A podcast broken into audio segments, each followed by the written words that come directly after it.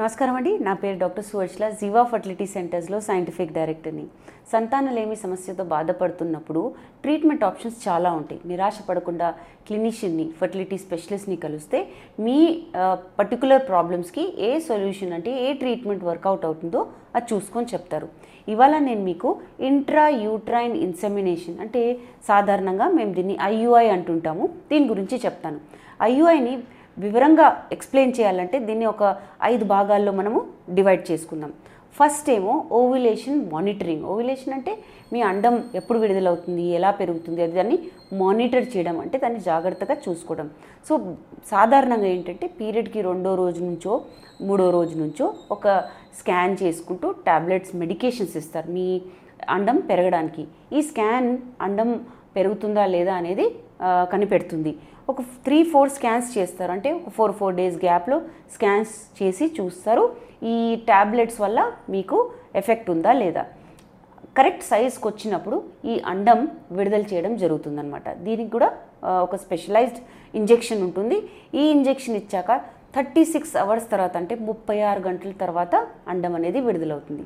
అండం విడుదలయ్యాక ట్యూబ్లోకి వచ్చి వెయిట్ చేస్తూ ఉంటుంది.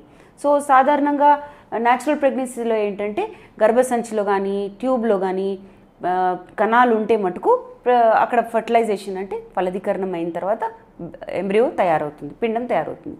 ఐయుఐలో ఏం చేస్తామంటే నెక్స్ట్ స్టెప్ కణాలని ప్రొసీజర్ చేయడం.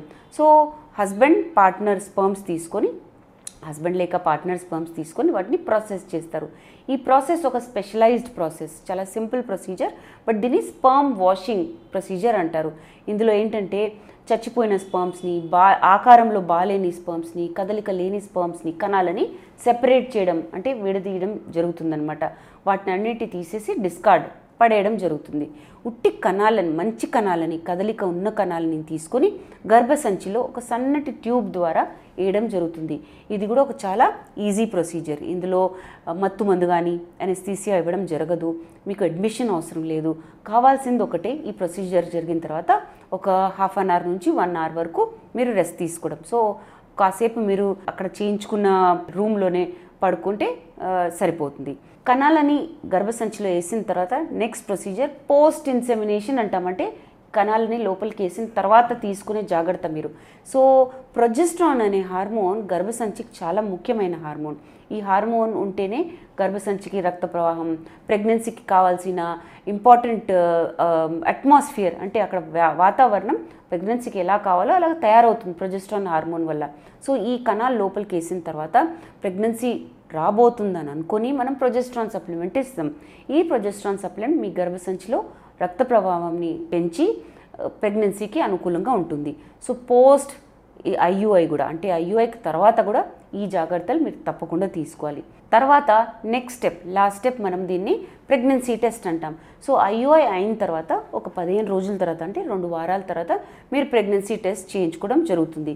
ఇది యూరిన్ ప్రెగ్నెన్సీ టెస్ట్ కావచ్చు బ్లడ్ టెస్ట్ కావచ్చు యూరిన్ ప్రెగ్నెన్సీ టెస్ట్లో ఆ, రోజుకి ఫస్ట్ యూరిన్ అంటే నిద్రపోయిన తర్వాత లేచినప్పుడు ఫస్ట్ యూరిన్తో చెక్ చేస్తేనే మీ బాడీలో బీటా హెచ్సిజీ అనే హార్మోన్ కాన్సన్ట్రేషన్లో ఎక్కువ మాత్రలో ఉంటుంది కాబట్టి కరెక్ట్ రిజల్ట్స్ వస్తాయి ఆ యూరిన్ ప్రెగ్నెన్సీ టెస్ట్లో.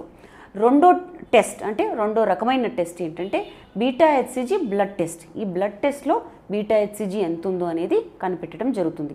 సో ఈ ఈ ఫైవ్ స్టెప్స్లో మీరు ఐయుఐని అర్థం చేసుకుంటే మీరు చూస్తారు ఇది చాలా సులువైన ప్రొసీజర్ చాలా ఈజీ దీంట్లో ఏ మెడికేషన్స్ ఎక్కువ లేవు తర్వాత హాస్పిటల్లో అడ్మిషన్ అవసరం లేదు ఖర్చు కూడా ఎక్కువ ఉండదు. సో ఇది మటుకు ఆ, సంతానలేమి సమస్యకి చేసుకుని ఫస్ట్ లైన్ ఆఫ్ థెరపీ కాకపోతే దీని సక్సెస్ రేట్ గురించి కూడా మీరు తెలుసుకోవాలి.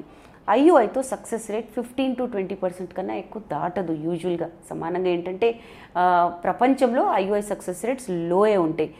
దీని కారణాలు చాలా ఉన్నాయండి. సర్వైకల్ ఇష్యూస్ ఉండొచ్చు ట్యూబ్లో ఏదైనా బ్లాక్ ఉండొచ్చు లేదా కణాల్లో ఏదైనా ప్రాబ్లం ఉండొచ్చు. వీటి ఈ కారణాల వల్ల ఐయుఐ సక్సెస్ రేట్ తక్కువ ఉంటుంది. ఎక్కువ సక్సెస్ రేట్ ఉన్న ప్రొసీజర్ ఐవీఎఫ్.